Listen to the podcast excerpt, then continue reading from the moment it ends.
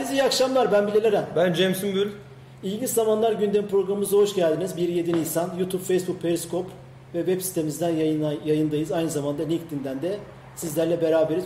Dop dolu bir gündemle karşınızdayız. Bilgi Ekonomisi Derneği'nde. Ee, canlı yayınlarda verdiğimiz kitap hediyesini koronavirüs salgını nedeniyle de bir süre durdurmuştuk. Kargo vesairede Evet. sıkıntıları olmasın diye. Bunu da geçen hafta duyurmuştuk. Dop dolu bir gündem var. İki tane de konuğumuz var. Emeritus Profesör Doktor Kemal hocamız bizimle beraber olacak. Ee, kendisiyle korona sonrası e, toplumların dönüşümünü, eşitsizlik, işsizliği ve daha önemlisi ekonomileri konuşacağız. İkinci konumuz da İngiltere'den bağlanacak. Siber Aynen. güvenlik uzmanı Ozan Uçar'la beraber olacağız ve bu haftanın gündemi olan Zoom'u konuşmaya çalışacağız. Lütfen yorumlarınızı, geri dönüşlerinizi bize iletmeyi, sorularını bize iletmeyi unutmayın. Ee, bütün mecraları da kontrol edeceğiz. Ayrıca sesimizin, görüntümüzün de iyi olduğu ile ilgili bilgiler verirseniz Dönüş yaparlarsa tabii ki aynen Çok öyle. seviniriz. Evet bakın gördüğünüz gibi maskeye başladık. Şu an tabii sosyal mesafemiz var. Kameramız biraz bizi e, aynada görünen e, şeyler, nesneler aynada görünen daha yakın olabilir diyor ama biz de şu an tam tersi. E, daha uzağız. Sizin gördüğünüzden daha uzak durumdayız. E, işte bu maskeler artık hayatımıza iyice girmiş oldu böylece. Geçtiğimiz haftalarda böyle değildik. Ama bu hafta böyleyiz. Hakikaten tam da ilginç zamanları yaşadığımız günlerdeyiz hocam. Hani Evet. bu programın adını koyarken siz bunu düşündünüz bilmiyorum ama bence hani bu kadar olabilir yani. Hani Üret bakalım bir komplo teorisi. 5G baz istasyonlarından Aa. biyolojik e, e, e, laboratuvarlarda üretilmiş bir silah olduğuna dair ciddi ciddi bir hakikaten sürü bunu şey varken bunu da söyleyin. Acaba biz Dijital Hayat olarak koronavirüsle ilgili bir duyum mu aldık bir yerlerden? yani şimdi Ve- ilginç zamanların geldiğini bu kadar görebildiğinize göre, teknolojiyle işbirliğiniz Bir şey olduğuna var göre bir şey olabilir yani bunda artık e, büyük büyük oyunu gör. Büyük büyük resmi gör Büyük şeyini. oyun ne biliyor musunuz bence? Büyük oyun kocaman kocaman devletlerin maske, yeni so- solunum cihazı e, muhabbetleri. Yani ülkelerin birbirinin maskelerine, solunum cihazlarında havalimanında el koymaları, e, yeterli kapasitelerinin üretimlerinin olmaması, ülkemde de öyle. Esas oyun bu. Yani e, e, büyük büyük e, yerlerde tapınak şövalyelerini veya işte gizli örgütleri aramaya gerek yok. E, devletlerin aslında nasıl buzdan birer cam olduğunu bence e, e, şey yaptı. e, Ortaya çok ortaya koydu. Yani ne kadar aciz olduğunu sağlık sistemlerinin onu ortaya çıkarmış oldu. E, en önemli günden ellerini yıka, ova ova. Değil mi? Temizlik yani orta çağ veya orta çağ öncesine dönmüş gibiyiz. Tabii, tabii, Bütün gündem bu. Aynen. E, kendi o halini ilan et, ilan et. E, evden çıkma. Kocaman devletlerin e, veya yöneticilerin, kanaat önderlerinin insanlığa söyleyebildiği şeyler bu, bunlar. E, dolayısıyla esas bana soracak olursan komplo teorisi bu. Bunu konuşabiliriz. Merhabalar, Yani- iyi yayınlar. Aman dikkat edin demiş. Teşekkür ediyoruz. E, siz de dikkat edin. Hemen başlayalım mı? Ee, Bu ara bu, bu arada bu kayıt bu, bu bu canlı yayınlarımız bizim bütün mecralarımızda kayıt olarak var. Bunu lütfen e, hoşunuza giden bölümleri en azından paylaşmanızı isteriz. Podcast olarak da podcast kanallarının hepsinde var. İlla görüntülü takip etmek istemek istemeyebilirsiniz. Sesli olarak da podcast'in özelliği ve ruhunda o var. Dolayısıyla e, podcast olarak da bütün Dinleyebilirler. Apple iTunes'ta, Google Podcast'te, Spotify'da, SoundCloud'da bunları bulabilirsiniz. Nur, başlayalım. Nurhan da e, Nurhan Demirel de iyi yayınlar ses görüntü okeydir demiş. Nurhan selamlar uzun zaman oldu görüşmeyeli. Evet. e, Evet. İlk Ko- konumuz nedir ba- hocam? Başlayalım. İbrahim başlayalım demiş. Çok çok uzatmayın diyor yani. Güzel eyvallah. Ee, ilk konumuz şu. Biz 3-4 haftadır bütün dünyanın olduğu gibi bizim programlarımızın konusu da temamız çerçevesinde koronavirüsle ilgili. Evet. Fakat bazen koronavirüs dışı şeyler de oluyor. Mesela bu hafta e, 2 Nisan haberi Twitter kendi resmi blogundan ve kendi e, e, duyuru mekanizmalarından e, bir dizi duyuru yayınladı. E, ve dünyada sahte hesapları e, sildiğini duyurdu. Evet. Bizi ilgilendiren kısmı şu. 2541 hesap Mısır El Kaire El, Ka, e, e, El Kaide demeyeceğim. Mısır Kahire. Kahire başkent il- ili- ilinde bulunan bir medya ağı El Fagr diye. O medya ağına mensup e, Twitter hesapları vardı ve Türkiye ile aleyhine, Katar ve İran aleyhine orada e, e, devamlı yayınlar yapıyor. Yayınlarında Türkiye'nin Boko Haram'a IŞİD'e, El-Kaide'ye destek verdiğinden tutun, ekonomik olarak zora düştüğüne kadar tırnak içinde hep o şey yapacak, olumsuz algı oluşturacak. En Hedefli. azından Mısır kamuoyunda ve dünya kamuoyunda haberler, Evet. bu haberleri sahte haberler ama. Sahte haberleri yayan 2541 hesabı kapattı. Bir de 5350 Suudi krallığına bağlı illegal. Bunu da direkt blog yazısında belirtiyor. Onlara bağlı olduğunu düşündüğümüz diyor. Çok bu Twitter için belki ilk defa böyle bir şey. Yani bu, o- o- böyle Evet. bir açıklama yapıyor. Orada da 5350 hesabı sahte hesabı, sahte yayın yapan, yalan haber üreten hesabı kapattı. Geçen sene de Facebook böyle bir şey yapmıştı. Dolayısıyla e, Ben hemen- de vermiş olalım. Hemen şunu ekleyeyim. Mısır'la iş yapan, yoğun iş yapan bir arkadaşımız geçtiğimiz hafta hemen şey dedi. Bu geçtiğimiz hafta tam da bu Twitter'daki kapatmalardan önce e, İspanya'ya giden şu uçağı işte ben gemiyi engellediğimizle ilgili bir konu vardı. Hatta İspanya Dışişleri Bakanı da açıklama yaptı. Türkiye'ye teşekkür ediyoruz. Aksine işte bu çıkan haberler yalandır.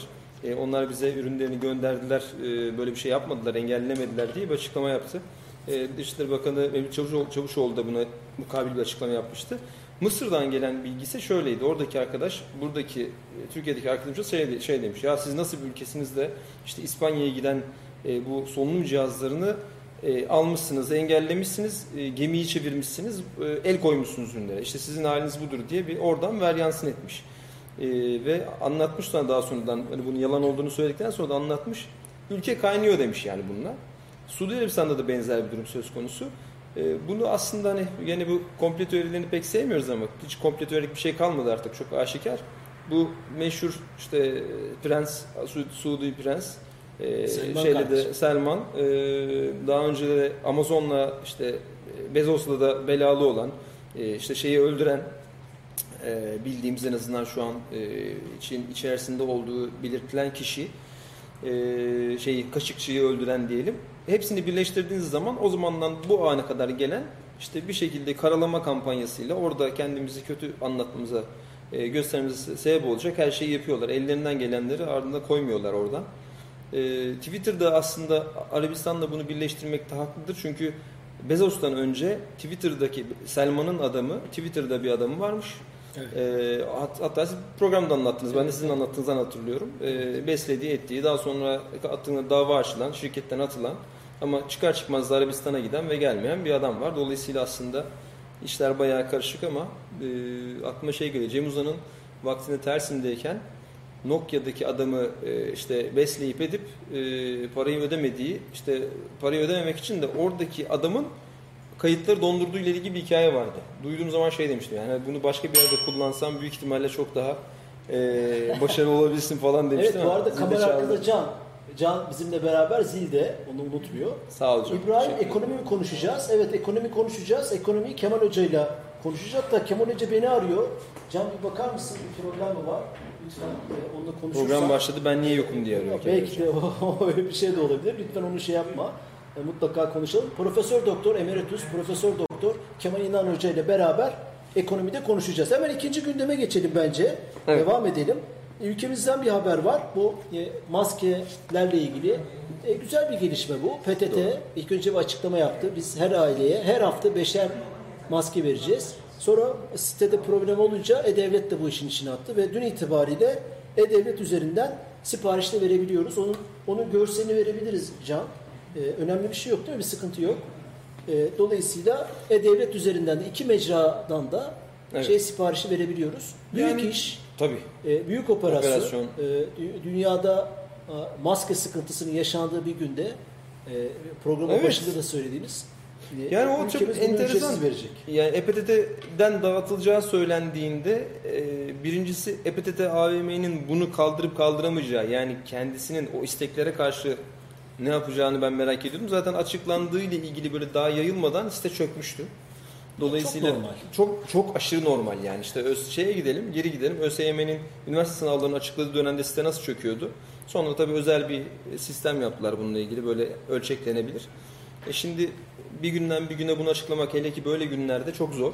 E, evet EPTT AVM üzerinden yapılması mantıklıydı. Devletin bir kurumu falan ama tabii ki kaldırmadı. Ama bence çok iyi hızlı hareket ettiler ve hemen e-devlet İkinci devreye girdi. kanal daha açmak. Bence çok Hatta çok iyiydi. 3-4 kanalını çoklamak o E, şu an şey- eczanelerde o- ücretsiz verilmesiyle ilgili o trafiği azaltacaktır. Dolayısıyla hani bize bakan yönüyle bunu da Evet. e, söyleyelim. E-Devlet üzerinden ben verdim. E, çok pratik verilebiliyor. İşe alışlarla ilgili, iş alımlarıyla ilgili hani bu zor zamanlardan bahsediyoruz. Evet. İnsanların işten çıkarıldığı, hatta işte ücretsiz izinlere çıkarıldığı bir dönemde güzel haberler de var. E, bunları iki haftadır veriyoruz biliyorsun. E, hepsiburada.com özellikle e, lojistik ve paketlemede çalıştırmak üzere 5000 kişi Eylül'e kadar işe alacağını düşünmüş. Çok Bizzat teyit ettim. Hepsi burada.com'un iş kaynakları, e, e, insan kaynakları bölümünde sitesinin e, işe alımlar başlamış. Başvurabilirsiniz. İkinci bir şey de TürkSat. Onu ben Twitter'da da paylamış, paylaşmıştım. TürkSat 16 kişi işe alacak bir bilişim teknolojileri alanında. Hmm, E, e, onu da TürkSat'ın Evet. insan kaynakları bölümünde sitesinde ana sayfasında Nasıl bulabilirsiniz. nasıl kişiler Biraz uzmanlık gerektiren işler tabii. 16 kişi ise öyledir tabii. Yani Dolayısıyla 5000 kişi gibi yani değildir. Proje yöneticisi gerekiyor, kod yazan gerekiyor, işte DevOps bilen e, ta- şey bir, bir proje yöneticisi gerekiyor vesaire. Bu arada şeye de bakalım. Ali Yusre, hocam iyi yayınlar. Hocam çok iyi gördüm sizi. Çay da güzel görünüyor. E, keşke e, bir arada olsak da size de ikram etsek. Teşekkür ederiz. e, üçüncü haberimizi de verdik. 5 Nisan haberiydi. Dördüncü haberimizi verelim. Dördüncü haberimizde internet alışkanlıkları ile ilgili bir rapor yayınlandı. Neden programımızda konu edindik? Hani dünyada alışkanlıklarımızın nasıl değiştiğine dair haberleri önemsiyoruz. Hani bizim tarayıcımız e, veya sensörlerin bu konuda açık. Sizinle paylaşmak istiyoruz. SimilarWeb'in Amerika merkezi e, araştırma kuruluşunun haberi. Onu verebiliriz. Çok ilginç iki tane veri yakaladım. Seninle paylaşayım. Evet. Bir tanesi mobilden internete girme ve masa üstünden internete girme oranları ile ilgili. Masaüstü web e, artışta bulunmuş. Hatta görseli ekranda Evet. Facebook, Netflix ve YouTube üzerinde e, konu, e, e, iki, iki- ikili karşılaştırma yapılmış. Mobilde Netflix, YouTube ve Facebook'a düşüş var. Yani akıllı telefonlardan, iPad'lerden, Ha. tabletlerden. Fakat masa üstünde tam tersi bir şekilde niye insanlar evlerinde daha geniş ekranlarda daha konforlu bir şekilde masa üstü Tabii. veya televizyona yansıtarak gene masa üstünden bir şekilde İzleyebiliyorlar. e, e, izlemek veya takip etmek istemişler. E tabi. İlginç bir şey. Hani masaüstü veya web yayıncılığın öldüğüyle ilgili veya düşüşe geçtiğiyle ilgili çok konuşmuştuk. Evet. Ee, Yani gün gün erken geliyordu. konuşmamak gerektiğiyle ilgili. Ya bugünden sonra tabii şu var ya bu günler geçtikten sonra bu trend tekrar normale dönecektir. Ama eee, şeyde baktığımız zaman eee, bugünlerde tabii ki böyle bütün dünya evde Ka- kaç milyar insan evdeydi. Eee ya bir derginin kapağında yazıyordu. Eee, bu arada enteresan dergi PDF'ler geliyor. Size de geldi mi hocam? Böyle grup grup eee, şey dergi PDF'ler. Normalde satılan dergilerin PDF'leri geliyor. Ya Herhalde diyorum kimse almıyor etmiyor. Adamlar da reklam olsun diye dağıtmaya başladılar herhalde Bir diyor. de ilginç bir, bir şey daha. Ee, gazete bugün okudum. Ee, iki tane gazete kağıt gazete basmayı bırakmış. Biri posta, birini Hmm. tam hatırlayamadım. Basılı gazeteler için çok zor günler bekliyor. Zaten tirajlar Yani zaten döküldü. evet Kimse hani markete çıkacak bir alan da yok. Dolayısıyla Evet. hani onu alacak. şöyle bir e, Okey ona uyarıya dikkat edelim. Peki. Ee, ikinci önemli şey de Evet. Site alışkanlıkları ile ilgili. Ha, var mı öyle Net- değişiklik Evet hocam? evet Netflix, e, YouTube gibi şeyler yükselirken E ESPN Amerika'da en çok tüketilen web sitesi. Burada bütün NBA maçları, futbol maçları, Amerikan Evet aynı. e, Amerika'nın en güçlü spor e, kanalı, kanalı. şeyleri %22 düşmüş yani. Kimse ESPN'e giriyor çünkü fut maç yok. Aa tabii Dolayısıyla doğru. hani- Eski maçları da izlemeyeceğine göre. Evet. E, ama tabii haber yani şu Belki günlerin şey olayı Beyin haber. Sportu sitesinde de yapılsa böyle bir araştırma Çık- bu rakam çıkacaktır. çıkar. Site alışkanlıklarının nasıl değiştiğiyle ilgili enteresan bir bilgi. Acaba e-spor izlenmeleri arttı mı? Onu merak E-spor? E-spor izlenmeye rakamları artmıştır Bakalım, mesela. e, not şey yapalım bir dahaki bir- hafta. evet, evet, aynen öyle. Rakamlarla Hakikaten. konuşalım. Aynen, doğru Artmıştır söylüyorsun. gibi düşünüyorum ama çocuklar evde. Hele Doğru. 20 yaş, 2 gün 3 gün önce 20 yaşa da şey geldi. Mutlaka artmıştır. Doğru. Zaten E, geçen hafta bir şeyde internet trafiği nasıl arttığı ile ilgili rakamlarla da konuşmuştuk. Do- Aa, evet evet doğru Önceki hafta kaydımıza bakabilirsiniz. Bu arada Periskop'tan yayınlar var. E, Sayın Periskop'tan sorumlu arkadaşım. Evet. Lütfen onları bana Çok ilet. pardon tabii ki hemen. E, PTT yerine aile hekimliği üstlense demiş. Aa, ilginç İbrahim. evet. E, e, yani aile hekimliği şöyle. E, E, PTT dijital devlet, dijital Türkiye yani e-devlet kapısı bir de aile hekimliği üzerinden de web sitesi üzerinden de yapılabilir. Yani- o şeyi dağıtmış olursun boruları dolayısıyla. Aslında şöyle biz de bir hafta içinde bunu ya bu hemen konuşulur konuşulmaz e, üstüne gittik. E, sanki eczaneler ücretsiz dağıtılsa yani eczanelerde bu temin edilebilse ama tabii evden çıkmaması gereken insanlar var diyeceğiz ama evden çıkmaması gereken insana zaten vermiyor devlet. biz biz Yani 65 yaş üstü ve 20 yaş altındakilere masket vermiyor. kimse çıkmasın abi. Evde kal diyor E, devlet. bağıra işte- bağıra en üst perdeden eczaneye git demek orada bir söylem İşte- çelişkisi oluştu. Evet ama bir taraftan da evine gelecek kişi de mesela her hafta sana gelecek şey getirecek. Yani o kişi de çıkmış olacak böylece. E, bir kişiyle de olmaz yani. Kapıdan o kadar da değil ya. Bak bu iş var ya. Bu iş Gerçi lojistik şu an en önemli sektörlerden biri halinde gene ama. Bu salgının bir psikolojik şeyi var abi. Ee, Yani sonsuza kadar böyle yaşayamayız. Tabii. Kapıma da kimse gelmesin.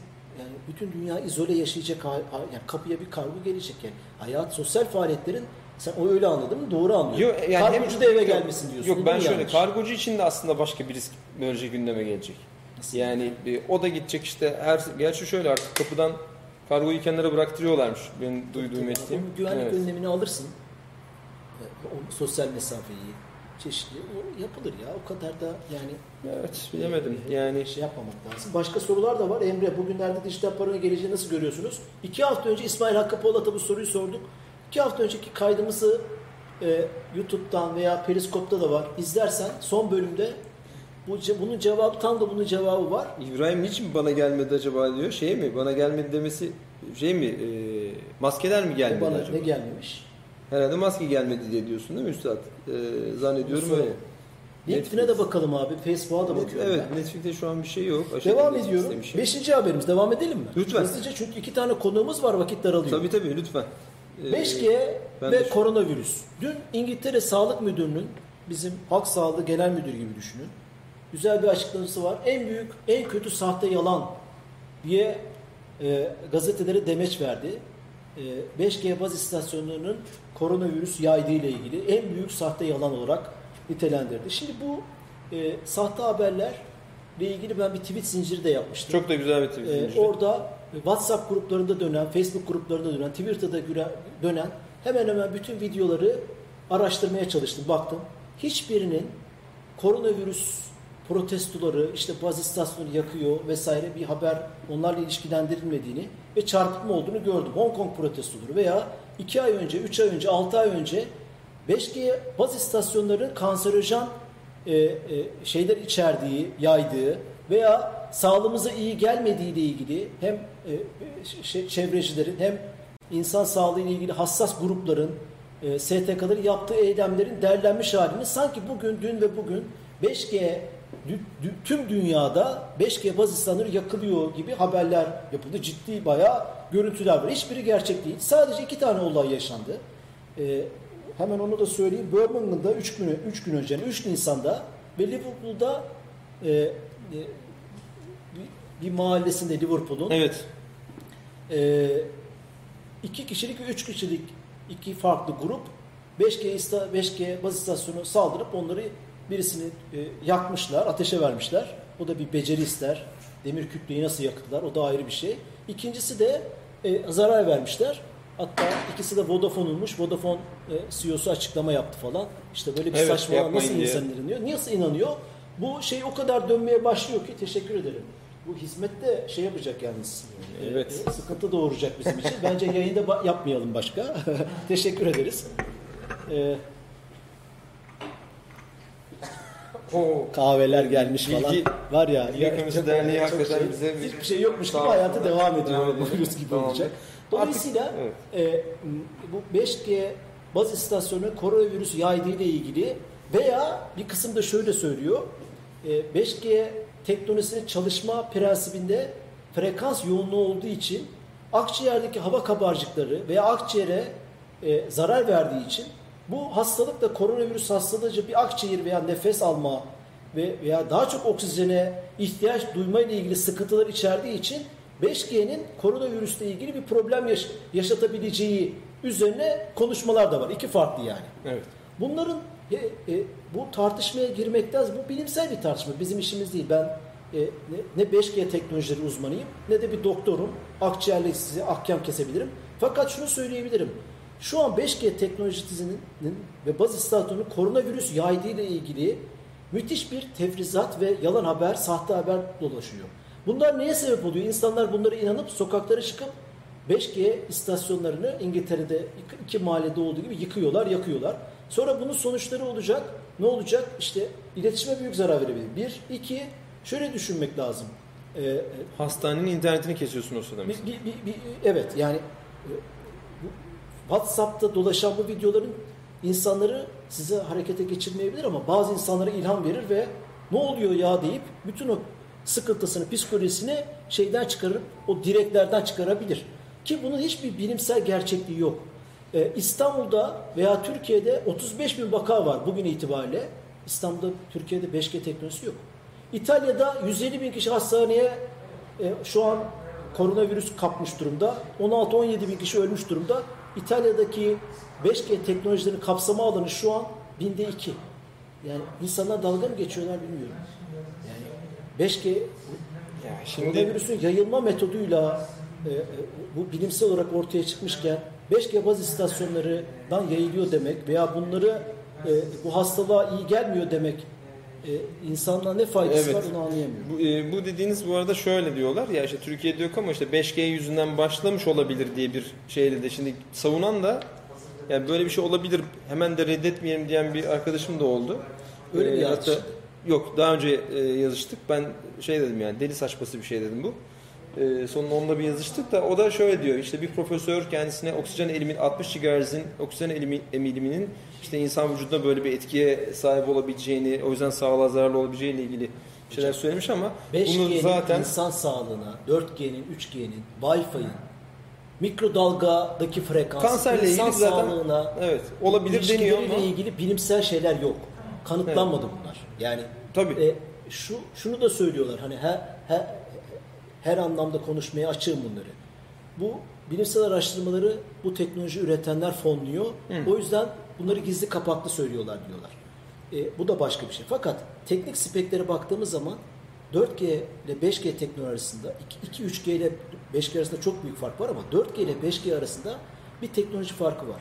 4G teknolojisi e, insanları tedirgin eden yönü şu. Bunu bilmekte fayda var. evet 4G teknolojisindeki yayılım insanların o baz istasyonlarını kapsama alanı için çok büyük bir kapsama alanı sunuyor. E, fakat 5G teknolojisinin hızını arttırmak için orada bir pr- pragma ne diyelim e, ne- bir felsefe değişikliğine gidiyor sistem. Diyor ki bunu yap, tasarlayan mühendisler. Adnan Hoca da e, e, Adnan e, e, Erdal hocam. Erdal Arıkanlı Hoca da bu işin e, şeyini topoloji, topolojisini çıkan adamlardan biri. ODTÜ'lü profesör. Tabii bu işin Huawei'in ucunda. 5G teknolojisine girmesini sağlayan adam bir Türktür yani profesör. Yaşıyor Ankara'da. hatta 5G için Sinyallerimizi 5G'nin iletin. mucitlerinden olarak evet. görünüyor. bu- Bu, bu topolojinin mantığı şu. Çok fazla internet, çok hızlı internet olacağı için 5G teknolojisi var olan internet teknolojisi 20 kat ortalama iyi çekerse e, o altyapı birçok altyapının iyi çekmesi için birçok etken var çünkü. 40 kata kadar hızlı internet demek. Yani bizim bugün HD bir filmi play tuşuna basmakla e, basmamak arasındaki hız kadar bütün filmi izlemek anlamına geliyor. Bir dakikada bir giga şeylik e, HD bir filmi 5-6 GB filmi izlememiz hatta indirmemiz anlamına geliyor ki 5G'de indirme download diye bir şey olmayacak. Stream'den bahsediliyor. Bu konu önemli. Bunu anlatalım. 5G teknolojisindeki olay şu. Çok fazla baz istasyonu yani la beraber hatta evin üzeri, ampulün üzerinde 5G baz istasyonundan bahsediliyor. E şeyi e, kapsam alanı daraltıp etki gücünü arttırma. Çok teknik şeye girmeyelim ama şunu evet. anlatmaya çalışıyorum. Bu insanları biraz tedirgin. Düş- Düşünsene salonun üstündeki ampulde 5G ufak Evet. bir 5G şeyi var. Baz istasyonu var diyelim. E, e, modemi Halbuki var. evet Bu insanları tedirgin her yerde bu şeylerde olması. Bu bilimsel tartışmayı belki bir bilim uzmanıyla konuşabiliriz. Konuşalım da Evet. bence. Fakat koronavirüsün e, yayılması, çıkması, Bu ortaya çıkmış ve hani insan vücudunda hayvanlar nasıl ortaya çıktı belli. Bunun yayılmasını Tabii canım, baz istasyonlarına bağlamak Evet. ve baz istasyonlarını ilişkilendirmek e, e, faydasını ben Yani bilimsel olarak kanıtlanmış bir şey var onu tekrar etmiş olalım. Yarasadan çıktığı ile ilgili kesinleşen bir kanıt var. Yani yarasa vi- koronavirüsü olduğu ile ilgili bir bilgi var. Bunun nasıl olduğu ile ilgili konu başka bir şey ama bunun oradan çıktığı ile ilgili bir elimizde bir delil var. Dolayısıyla hakikaten bunu 5G'ye bağlayıp bunu oradan anlatmaya çalışmanın ama bu bahsettiğiniz yakındaki baz istasyonu konusunda şöyle özetleyelim. Uzaktaki bir baz istasyonunun insana daha az zararı vardır diye bir şey yok aslında. Yani şu anda da yok bu. Neden yok? Daha uzaktaki baz istasyonu daha çok yere erişim sağlamak için daha genç bir yayın yapıyor. E, ve telefonunuz da o yayını yakalayabilmek için daha çok güç harcayarak e, daha çok dalga yakalamaya çalışıyor. Daha çok aslında Enerji harcıyor. telefonda enerji harcıyor. Telefon da yani elinizdeki istasyonla aslında böylece daha çok e, yaymaya başlıyor onu yakalamak için. Hem enerji kaybınız var hem de sağlıkla ilgili eğer öyle bir şey varsa yani bu korona ile ilgili söylemiyorum. O elektromanyetik dalgaların insana bir zararı varsa onu böylece almış oluyorsunuz aslında. Yani uzaktaki bir baz istasyonunun daha çok zarar ama şunu demiyorum yani burnumun üst- içinde şurada burnumuzun dibinde bir tane baz istasyonu olmasın tamam ona bir şey ama 5G'de o başka dalga boyu başka bir şey geldiği zaman zarar azalabilir. Boş yere bize dert etmeyebiliriz. evet yani koronavirüsü yayar 5G baz istasyonları başka bir şey. Elektromanyetik dalgaların Onu dediğiniz gibi ayrıca konuşabiliriz. e, ve- Evet. ve 5G, 4G, 3G neyse bu teknolojilerin insan sağlığına zararını o başka Evet. bir konu. Evet. Yani e, dolayısıyla e, bu yalan haberlerin Bunu söyleyenler de evinde Bir 5 sahte GHz Wi-Fi ile yaşıyor mesela. E, şöyle yapılıyor bu sahte haberleri yapanlar. Bunları dillendiren kanaat önderleri. Ülkemizde de dünyada da çokça var. Var. Ve bunlar bayağı taraftar kit- Tabii. topluyorlar. E, oradan buradan fotoğraflar, kitaplar. Mesela adam Malatya'da KYK yurdunda adı sanı bilinmeyen bir adamın kitabını bulmuş. Twitter'da bayağı döndü bu. Orada bir tane Nostradamus gibi bir kain, kainlikte bulmuş birisi. İsmini hatırlamıyorum şahsiyetin. 2020'de bir virüs çıkacak, bütün dünyayı kasıp kavuracak. Bunu işte 1990'ların sonunda 2000 başında yazmış. E, sadece Malatya'da KYK yurdunda bulunan bir kitap. O kitabın Twitter videosunda gördüm. Yayın evi kapanmış. Şahsiyle ilgili Google'da bir tane içerik bulamadım. Bir kitap yazmış hasbelkader. Niye anlatıyorum? Eğer sizin tezinizi destekleyecek dünyada her gün, e, her yıl Hollywood başta olmak üzere on binlerce film üretiliyor. Yüz binlerce dizi üretiliyor. Diziden, filmlerden, dergilerden, kitaplardan sizin tezlerinizi destekleyecek çok sayıda şey bulabiliriz. Şu anlama gelmiyor bu. Dünyada komple teorileri yapan birileri yok. 11 Eylül önümüzde dururken, 1. 2. Dünya Savaşı önümüzde dururken, e, dünyada ne enteresan ne ilginç olaylar önümüzde dururken birilerinin mutlaka komple teorileri ürettiği, bunu gerçekleşmesi için kendi dünyalarında Bilderberg'den topuna- tapınak şövalyelerine kadar bir sürü şey olduğunu biliyorum. Ben de inanıyorum. Cambridge Analytica skandalı önümüzde dururken bu örnekleri verebiliriz. Şunu anlatmaya çalışıyorum. E, ama her olayı buraya bağlamak insanda bugün karşılaştığı problemlere çözümler getirmiyor. evet. E, bunu söylemeye çalışıyorum. Dolayısıyla her olayda bu gözle baktığımız zaman da Psikopata Şey var. Ben size şu- tamam Can Çalma söylüyorum. Ee, Simpsonlara diyorlar ki ya siz nasıl bu kadar çok şeyi biliyorsunuz? Biliyorsunuz her olaydan sonra Simpsonlara işte ah bu, bu kehaneti tuttu Simpson işte bunu da bildi falan diye bir şeyler çıkıyor. Simpsonlara yazar, yazarlarına diyorlar ki ya da yapımcısına ya bu kadar şeyi nasıl biliyorsunuz? Diyor ki ya vallahi hiçbir sırrımız yok. Bilmiyor. Biz diyor Hocam. e, işte Senede 20 yıl 500 20 tane yıldır diyor bu işi yapıyoruz. 20 yıldır bu işi yapıyoruz. Ee, her işte 100 tane atıyoruz 5 tanesi tutuyor. Yani o yüzden de sen de bunu tutuyorsun. Evet. Simpson'da senaryo gereği E tabi. e, bir, bir tane çizgi filmin 20 dakikalık çizgi filmin içinde bile 200 tane şeyden bahsediyor. E tabi. İlla ki Öyle olunca da tutuyor evet. ya. O yüzden. Tamam peki. Dolayısıyla Simpson'dan senin, çık diyorsun. senin Peki. şey yapacak, senin tezlerin veya benim tezlerimi e, destekleyecek mutlaka kitaplardan, Evet. kainlerden, astrologlardan, filmlerden bir şey bir pasaj bulurum. Bu şu anlama gelmez. Biraz önce de söyledim. Birileri plan yapmıyor. 11 Eylül önümüzde dururken bunu söylemek saftelik olur. Dolayısıyla Evet. hani e, 5G neye sebep oluyor? WhatsApp'ta sahte haberi üstel bir paylaşımızı var. Çok güzel bir video yapmışlar onunla ilgili. Hmm. Var mı izleyeceğiz? 20 kişiye yok videosu yok. Bir insan e, 20 kişilik grupta bir mesajı dağıtsa 20 kişi, kişilik gruptaki her kişi de beşer defa başka 20 kişilik gruplarda dağıtsa 20 üzeri 5 kaç kişi yapıyor biliyor musunuz? 3 milyon 200 kişi. 3 milyon 200 bin, kişi, 200 bin kişiye sahte haber yayılmış diye oluyor. ulaşmış oluyor. Lütfen dikkat edelim. 5G Türkiye'deki hangi sektör etkiler? Başka bir konu bu. Örneğin bu Evet. yeni tek tuşla istediğim yere TV'ye tavsiye olarak gönderilmek muazzam olurdu. Emre yazmış. Evet isterseniz şeyse tamamsa hocam konularımız Kemal Hoca'ya Var, Aa, iki var tane mı? daha Ha, konumuz pardon, var. pardon, Hemen evet. hızlıca söyleyelim. 6. 6 Nisan haberi. 6. haberimiz 6 Nisan güzel. haberi. Airbnb çok ilginç bir şey Aa yapmış. evet. Ee, daha doğrusu Airbnb yapmamış. Airbnb İngiltere'den bir haber bu. Airbnb'de ev kiralayan ev sahipleri, evlerini paylaşan insanlar biliyorsunuz bilmeyenler için söyleyelim. Ara ara şey Can, Kemal Hoca'yı arayalım. Ee?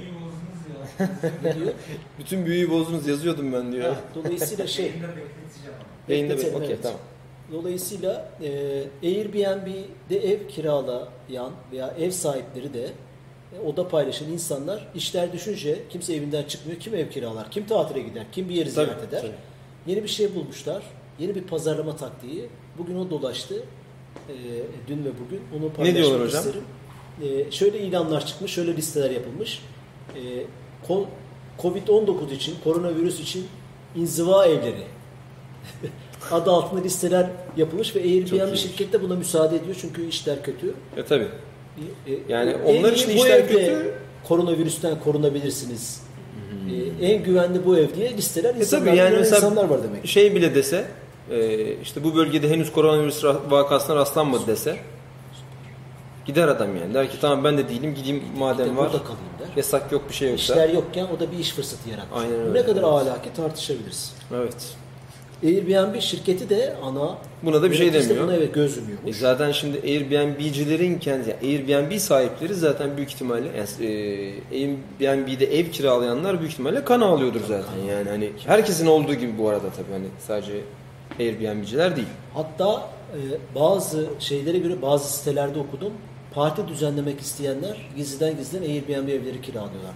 İşte hani ben artık evde sıkıldım duramıyorum vesaire. Aferin. Özellikle Fransa'da ve İngiltere'de böyle olaylar oldu. Son haberimiz Aferin onlara evet. 1 Nisan haberi e, yaklaşık 6 gün oldu. Google koronavirüsle ilgili 131 ülkenin hareketlik raporunu yayınlıyor. 3 günde bir de güncelliyor. Evet. Meraklı olanlar bu tip verilere e, kendi mesleklerinde kullanabilecekler veya sadece genel kültür olarak Türkiye'nin de içinde bulunduğu 131 ülke var. Koronavirüs Google report yazın, raporu yazın. Orada 6 kategori var. Toplu taşıma, eczaneler, alışveriş yerleri, e, e, gıda ve marketler gibi 6 kategoride ülke ülke hareketlilik ne kadar azalmış. Mesela Türkiye geçen haftaya göre işte Yavaş buraya gelirken bakmıştım. Toplu taşımada %82 düşmüş. Marketler %48 düşmüş. Alışveriş yerleri %90'a varan şekilde düşmüş. Her o bunu nasıl yapıyor? Esas belki de bizim sorgulamamız gereken, bugün bize çok hoş gelen, hayatımızı kolaylaştıracak veya işimizi yarayacak bir servis gibi ama Google bütün telefonlarda, özellikle Android telefonlardaki lokasyon bilgilerini e, kurulduğundan beri bir iş modeli olarak tabii tabii istesen de istemesen de bakıyor Bunu ediyor. ben alıyorum ve size de bakın böyle bir hizmet olarak veriyorum diyor. Evet. Evet, hemen Kemal Hoca'yı bağlayalım. Kemal İnan'la beraberiz. Profesör Doktor Kemal İnan, emeritus. Kendisiyle e, koronavirüs sonrası e, hayatı konuşacağız. Kemal Hocam hoş geldiniz. Hoş bulduk. Sizi görmeye çalışıyorum. Göreyim mi? E, bizi, bizi, bizi görmeniz için hocam ikinci bir ekran açmanız lazım. Evet. E, o yayından önce de size söylemiştik. E, açabilirsiniz. Tamam. Şu anda görüyorum. Tamam. E, is- isterseniz böyle kalalım hocam. Ben size kaydı gönderirim. Böyle kal- benim bir şey görmeme gerek yok. Şahane. Tamam. Siz beni görüyorsunuz. Değil mi? Sesimi de duyuyorsunuz. Duyuyoruz hocam. Teşekkür ederiz. Nasılsınız? İyisiniz öncelikle. Sizi dinliyorum. Şahane. İyi misiniz hocam? Nasılsınız? Gördüğünüz kadar ne daha iyi ne daha kötü. Peki evdesiniz siz de. Hoş geldiniz hocam Hoş yayınımıza. geldiniz. Ee, bizi bizi takip edenler e, biliyorlar. Takip etmeyenler için de bir hatırlatma yapmak istiyorum. Profesör Doktor Kemal İnan hocamızla biz 18 bölümlük bir e, bilgi macerası hatta e, programın jenerik ismi de Kemal İnan'la Bilgiye Yolculuk e, idi. 18 bölümlük bir program serisi yaptık. Burada Antik Yunan'dan günümüze kadar bilim tarihi, bilim felsefesi ve bilginin yolculuğunu, yolculuğunu konuştuk. Bilgi toplumu, sanayi toplumu, tarım toplumunu konuştuk. Herkese tavsiye ederim. Bütün kayıtları podcast olarak da var. İlla görüntülü görmeniz, seyretmenize gerek yok. Dolayısıyla Kemal hocamız bize çok emek verdi. Kendisine buradan çok İzlemek isteyenler o seriyi ediyoruz. kaçırmasınlar. Bence çok şey öğrenebilirler. Ee, orada da aslında hem gelecekle ilgili de vardı vizyon hem de Evet. geçmişle de ilgili vardı. Mutlaka izlesinler bence. Hocam koronavirüsle ilgili hemen sorumuzu soralım. Ee, siz iş, işsizlik, eşitsizlik konularını çalışıyorsunuz ve bu konuda yıllardır okumalar yapıyorsunuz. Bu konuda e, ilginç de fikirleriniz var. Korona sonrası e, bu iki kavramda hızlanma mı görülür? Olumlu olumsuz ne, nasıl ne görüyorsunuz? Şimdi önce bir bence anlayalım. Ben korona ile ilgili kendim bir inceleme yaptım. Bu korona virüsünün dinamini inceleyen SIR adlı SIR adlı bir model var. Ee, Evet. e, e, e, üç gruba ayırıyor. Şey yapanlar, enfekte olma hazır olanlar, enfekte olanlar ve iyileşenler, yap ölenler kategorisi diye. Burada ilk varılan sonuç şu. Ee, eğer çok önlem alırsanız, sıkı önlem alırsanız e, sizi e, maksimum tepe noktası enfekte olan insan sayısının en fazla olma miktarı o miktar çok daha az da atlatıyorsunuz. Ama bu zaman gecikiyor. Daha uzun sürüyor. Fakat daha hafif gidiyor. Eğer bu önlemleri almazsanız çok daha hızlı, çok daha fazla sayıda insan enfekte oluyor ve tabii belli bir oran ölüyor. Ama çok daha hızlı atlatıyor. Böyle tuhaf bir dinamiği var bu koronavirüsün. Bu iyimser bir e, modelle bunu inceleyebiliyorsunuz. Eğer şu anda şeycilerin e, tıpların çok iyi açıklayamadığı ya o konuda fikir almadığı bir e, varsayımı incelersek o da şu e, virüsten enfekte olduktan sonra iyileşip iyileştikten sonra tekrar enfekte olanlar ve bu şekilde bağışıklığı kaybedenler ve tekrar bulaştırabilenler. Eğer olay olursa ki bu bilinmiyor. Çok az bir yüzdesi bile böyle olsa ben modelleme yaptım. Ee, o şöyle oluyor. Tepe noktasına varıyor enfek, enfeksiyon. Sonra düşüyor düşüyor gibi görünüyor. Sonra bir ikinci tepe noktasına varıyor. Bu oran daha da yüksek olursa enfeksiyon sürekli devam edebiliyor. Bu tehlikeli bir olay. Onun için şu anda Çin'e bakıyorlar. Wuhan'da tekrar edecek, enfeksiyon etmeyecek mi? Etmezse o zaman birinci model geçerli gibi. Buradan başlayalım. Evet. Şimdi sizin sorunuza geleyim. Enfeksiyonun olumlu ve olumsuz tarafları ne oldu? Bir kere de hakikaten iki ucu sivri bir değnek bu. Ne kadar sıkı önlem alırsanız ekonomiyi o kadar boğuyorsunuz. Ve buradaki işsizlik ve sefalet yani o şey sırasında e, söyleyin adı kriz sırasında işsizlik ve sefalet e, çok büyük oluyor. Özellikle benim çok üzüldüğüm e, gelirini gündelik e, çalışmalarıyla elde eden insanlar çok zor duruma düşüyor bu durumda. İşsizlik çok büyük boyutlara varıyor. Bu nedenle zaten potansiyel işsizliğin yüksek olduğu Amerika ve Batı ülkelerinde, Amerika bunun başında gelir, olay dramatik düzeylerde. Çok dramatik düzeylerde. Ee, ama işin şöyle bir tarafını da söylemek lazım. Bir kere şunu söyleyeyim. Bu olayı bir harp durumu gibi düşünün. Harpten sonra her zaman kapitalizm ayaklanır. Yani bir de ekonomi o darlaşmadan sonra genişlemeye geçerek e, belli bir süre bir çeşit refah süresi, süreci oluşur. Bu kapitalizmde görünen bir şey. İkinci Dünya Savaşı'ndan sonra, Birinci Dünya Savaşı'ndan sonra bütün bunlar görüldü. Bu da birazcık harp durumuna benziyor. Ekonomi çok daraldıktan sonra ilk başta bir rahatlama olacak. Fakat eski sorun kendini tekrar edecek. O da neydi? Teknolojik işsizlik sorunu. Şimdi bu e, virüsün ve bu krizin oluşturduğu bir şey var. Bu otomasyon teknolojilerini daha da geliştirmeye başladı. Nasıl mı? Uzaktan eğitim, uzaktan kontrol, e, çeşitli biçimlerde teknolojinin kullanımı daha radikalleşti. Gerek iletişim teknolojileri, gerek bu e, e, uzaktan eğitim, uzaktan üretim, uzaktan teknoloji gelişmeye başladı. Bu ise otomasyonun omurgası sayılacak teknolojiler. Bu nedenle bu teknolojiler bu süreç içinde genişlediği için krizden sonra e, insan insana olan işlerin önemli bir kısmı da otomatik olabilir. Benim endişem bu. Bu alışkanlıklar Ama devam eder yani. Nasıl? Bu alışkanlıklar e, devam eder ve burada güçlü çıkarlar bu teknolojilere sahip olanlar. Evet şimdi ama bir iyi tarafını söyleyeyim. Bu çok önemli. Bu teknolojik işsizlik meselesinin çözümü zor. Çünkü bunu ben çok yazılarımda da yazdım. Şundan zor hep söylüyorum. Bu olay bir sermaye ile emek arasındaki eşitsizlik değil. Nitelikli emekle sıradan emek arasındaki bir eşitsizlik.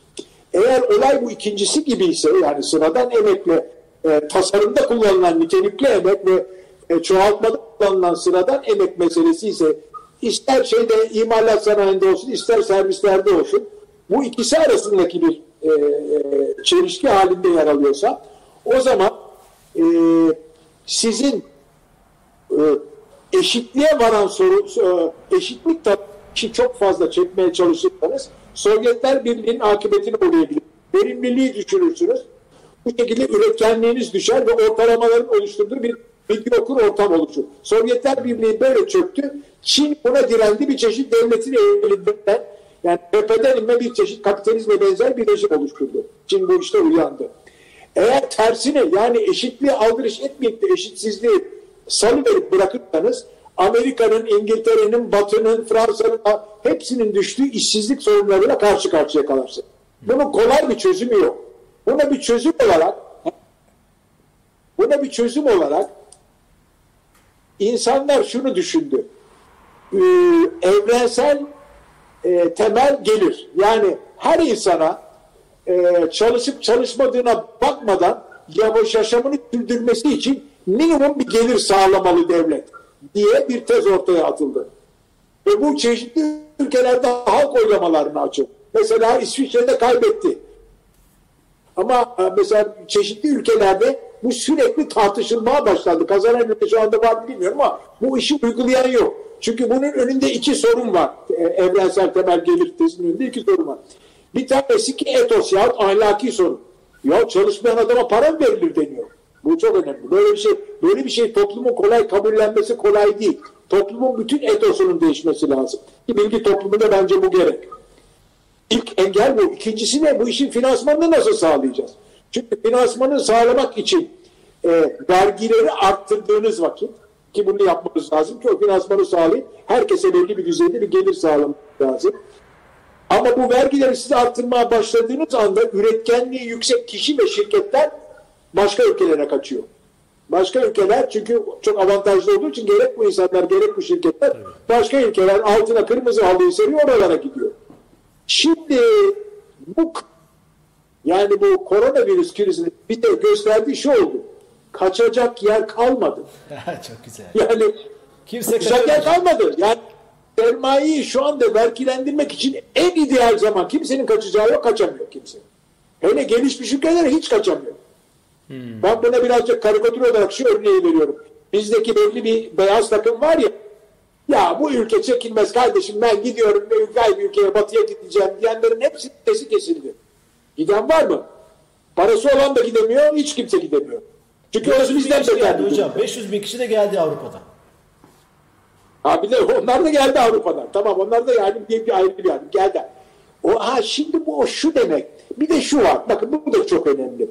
Toplumsal eee, vicdan dediğimiz olay ya toplumsal etos değişmeye başladı. İşsizlerin bu kriz süresinde işsiz kalanların geliri çok düşenlere karşı toplumsal bir sempati oluşmaya başlayıp insanların kendileri de bu duruma düşüyor bu koronavirüsünden dolayı. Bu nedenle bu kriz atlatıldıktan sonraki bence atlatılacak bir yıl içinde falan çok büyük bir sorun değil. Atlatıldıktan sonra bu etos devam ederse bu evrensel gelir meselesi uygulama girebilir ve biz bilim toplumuna sağlam bir adım atabiliriz bu şekilde. Çok iyi. Evet çok enteresan bir vizyon. Bilim toplumuna sağlam bir adım atabiliriz bilgi toplumuna. Bilgi toplumuna çünkü nasıl adım atılacağını ben bilemiyorum. Çünkü o kadar zor ki etos değişecek, finansman sağlanacak, evrensel tehlike zor bir olay. Bu nasıl uygulanacak? Ama bu sırada onun uygulanması için en azından birkaç nedenle bir ortam, başlangıç ortamı var. Kriz geçtikten sonra bile bu ortam devam edebilir düşünüyorum. Bu belki benim iyimserliğim. Peki hocam Hatta belki benim bir fırsatçılığım ama vicdanlı bir fırsat. yani siz e, korona sonrasını daha olumlu görüyorsunuz anladığım kadarıyla.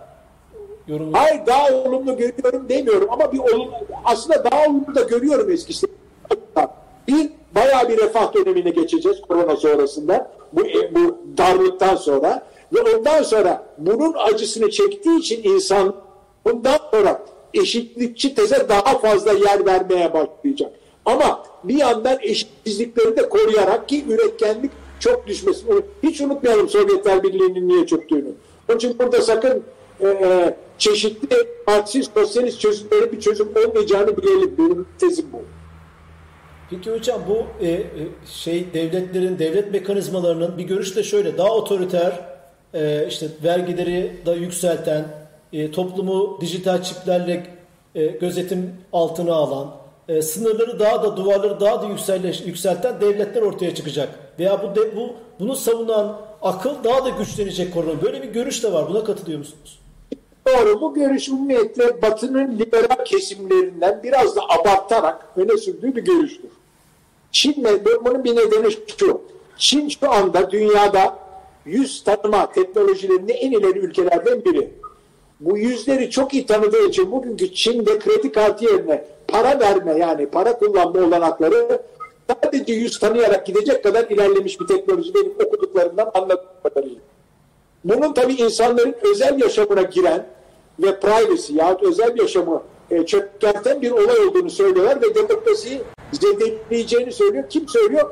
Batı toplumları söylüyor.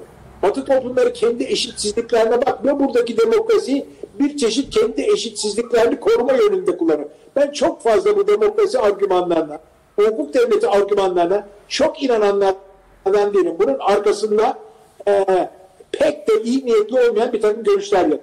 Bence insanlar buradaki bu baskı rejimlerini omuzlayacak, aşabilecek bir e, şeye e, söyle adını öngörüye sahip olacaklar. Hatta bugünkü Çin'i bilmeyen insanlar sanki bütün böyle korkunç aynı şey Rusya için de söyleniyor, Çin için de söylenir. Bunlar otoriter toplumlardır vesairedir. Hiç kimse dönüp de Amerika'ya e, Avrupa ülkelerinde oradaki sefaleti ve eşitlikleri e, bakmaz. Ben pek fazla buna kredi vermiyorum. Açık E, söyleyeyim. izleyicilerimizin birkaç sorusu var ama size bir soruyu da sormak istiyorum aslında. Hani Evet. e, e, ona geçmeden önce seste ve görüntüde bir problem yok değil mi? Yok. E, sanırım. E, hatta şeyden buradan devam edeyim. Mesela şöyle bir şey var hani konu dağıtmamak amaçlı. Eskiden bankalar batıyordu, Merkez Bankası kurtarıyorduk. Dünya batarsa kim kurtaracak demiş. Evet. Yani yorumlarınızdan çıkarak İlker e, e, izleyicimiz. Bir de demiş ki şu Çin Evet. düzelse Çin düzelse ne olur? Kimi ürün satacak alacak? Kimse kalmadı. Tüketim yılı Çin nasıl büyüyecek demiş Kemal hocam. Şimdi ekonomi herkesin sandığından çok daha karmaşık ve çok daha e, geniş ve engin boyutlu bir olay. Yani Çin malı nereye satacak? Amerika hangi fabrikaları çalıştıracak? filan. Bunların hepsi yerlerini bulur. Bunda kimsenin şeyi olmasın. Burası, bu mekanizmalar çalışır. Ama çalışır dediğim vakit bu mekanizmaların çalışır duruma gelmesi için biraz zaman ve buradaki e, e, ilişkilerin biraz daha pekişmesi lazım. Şurada kimse bel bağlamasın. Küreselliğin sonu geldi filan bu hayatta bilmediğim en büyük palavra. Bugünkü teknolojik olanaklar küreselliği kaçınılmaz kılıyor. Küresel ilişkiler her zaman küçülmüş bir dünya içinde oluşan bu teknolojik tabanın e, çaresiz ilişkileridir. Bu devam edecek.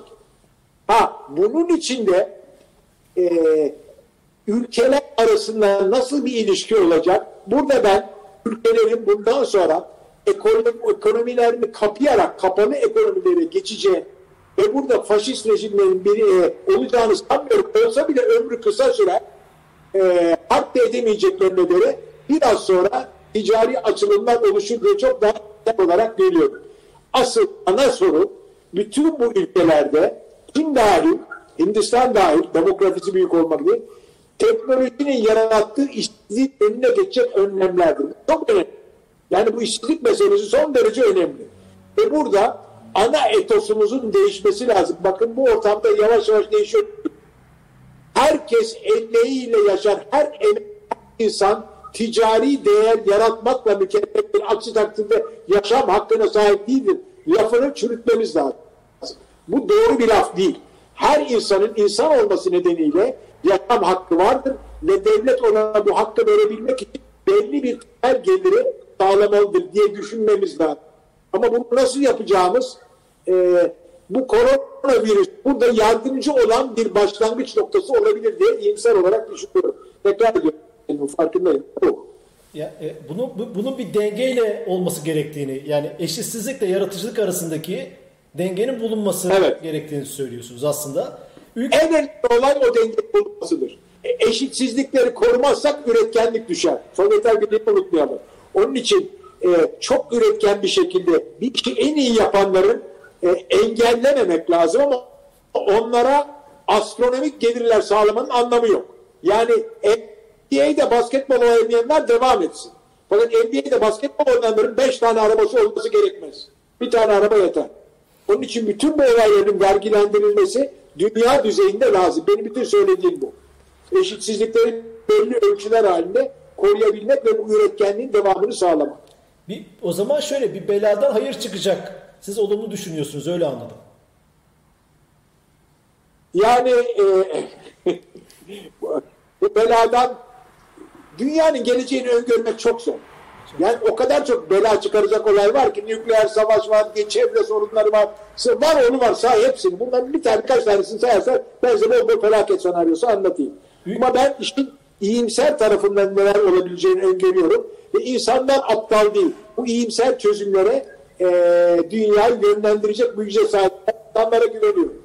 Öyle benim Ülke, yaklaşımım. hocam peki ül- Türkiye'yi nasıl görüyorsunuz? Hani makrodan mikroya geçecek olursak hem koronavirüsle mücadelede hem burada da aynı şeyleri biz de yaşıyoruz. Aynı soruların muhatabı bizleriz de aynı zamanda. Yaşıyoruz. E, bu 99 işte 2000'lerin yılında başta olduğu gibi bu iş uzun sürerse iktidarın değişmesine, yepyeni bir şeyin e, siyasi tablonun ortaya çıkmasına sebep olur mu?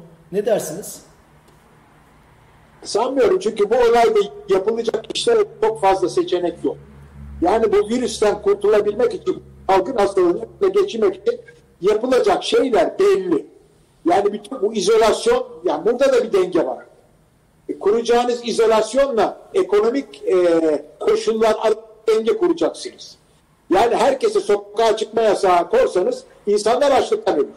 Yani üretkenlik belli, üretim belli bir düzeyde devam edecek ama salgının radikal bir şekilde yayılmasını anlamak için herkesin evde durmasını, yayılmasını önlemek için e, e, bu izolasyon tecrüt politikalarını, sosyal mesafe dediğimiz ve onun dışındaki teknolojik maskeydi, temizlikti bu politikaları sürmesi gerek. Buna göre bu ne kadar sürer meselesi diyorum.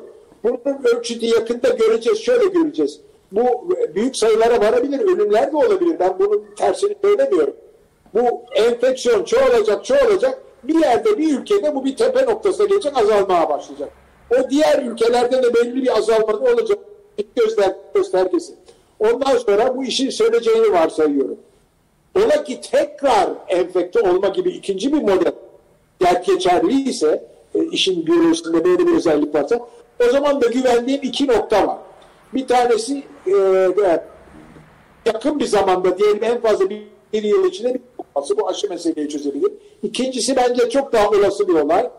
Virüsün e, mutasyonu olumlu yönde olması. Yani virüslerin, virüslerin genetik yapısının olumlu yönde değişmesi. Burada da önümüzde e, evrim teorisinin getirdiği şöyle bir şey var. Öldürücü virüsler insanlarla beraber öldüğü için üreyen virüsler öldürücü olmayan türlerden olur. Bu inandırıcı mı pek emin değilim. Ama en azından bir iyimser olarak bu tezi ortaya söyleyeyim. Yani virüs bir mutasyona uğrayacak. O bir mutasyon daha öldürücü değil, daha az öldürücü olacak ve yavaş yavaş bu şekilde e, şey sönecek. Gerçi bu iyi, bunlar hep iyimser. Ama eninde sonunda bu sönecek. Onda hiçbir kuşku yok. Evet, önceki e, virüslere baktığımız zaman da bahsettiğiniz sanki doğru gibi gözüküyor Kemal Hocam. E, SARS için mesela bunu Ayrıca söyleyebiliriz. çok şeyle olan mütasyonlar e, olayı hafifletti. Burada da benzeri bir şeyin olacağını ben sanıyorum açık söyleyeyim. Evet. Çok güzel gerçekten. İbrahim yazmış. Bilim insanı işte böyle konuşur. Hocam e, e, yorumlarınızı beğenenleri de e, e, lütfen onu da söylemek istiyorum. 2008'de krizden dolayı üretim Çin'e kaymıştı. Tedarik zinciri tek bir ülkeye kal- kalması doğru mu? Bu krizden sonra da Çin'e kayar mı? Veya Çin daha da mı güçlenir? Aslında bunun cevabını da Verdi. verdiniz. Evet, verdi.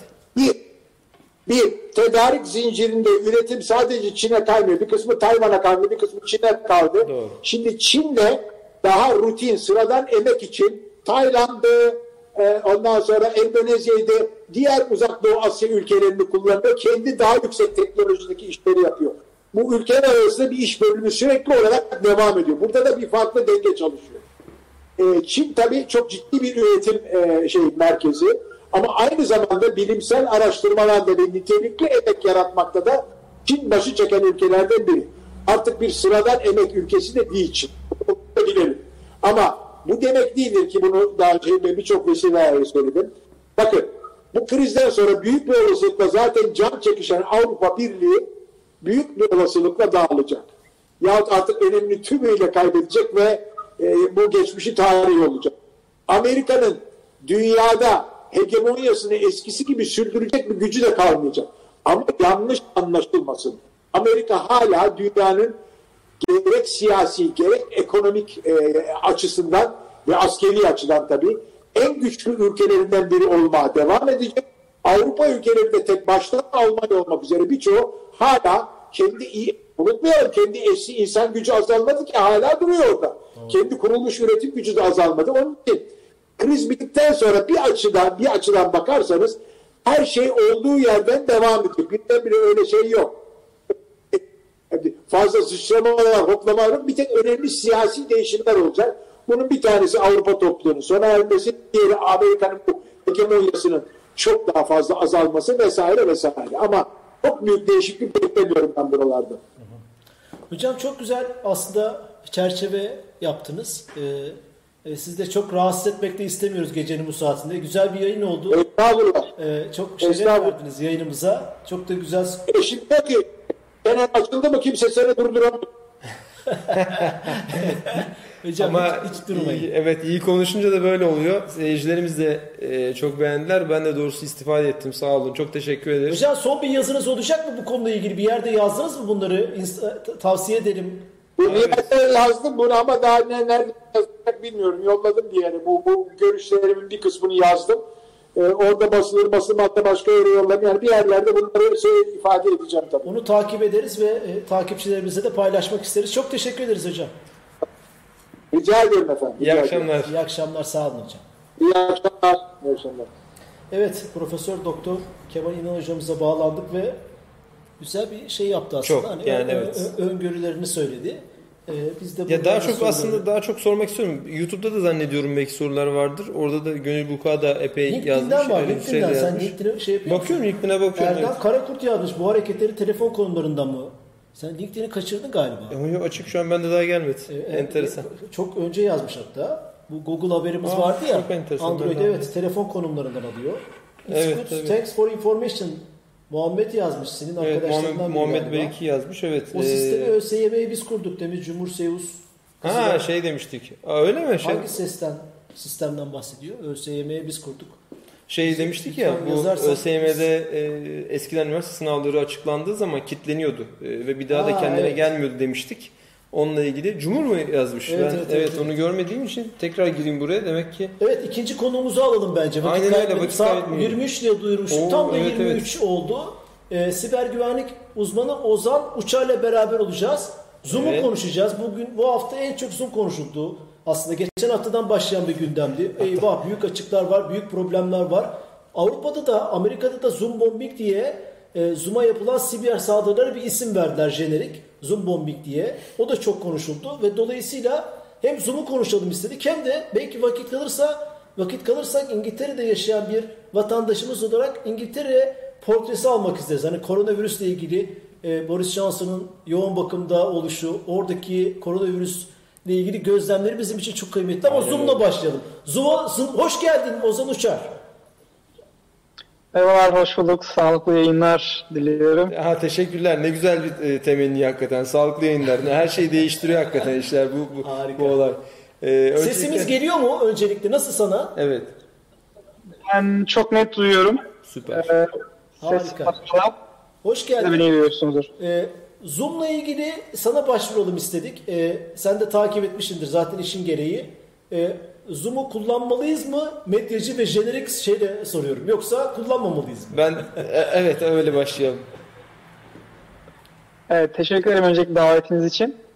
Ee, yani teknolojinin imkanlarından olabildiğince fazlaca faydalanmalıyız. Zoom'da e, şu korona günlerinde e, işlerimizi ciddi anlamda kolaylaştıran en güzel uzaktan e, yönetim araçlarından biri. E, bu benzer teknolojileri güvenlik zafiyetlerinden dolayı kullanmama taraftarı değilim. Şahsen bizler de birer Zoom kullanıcısıyız.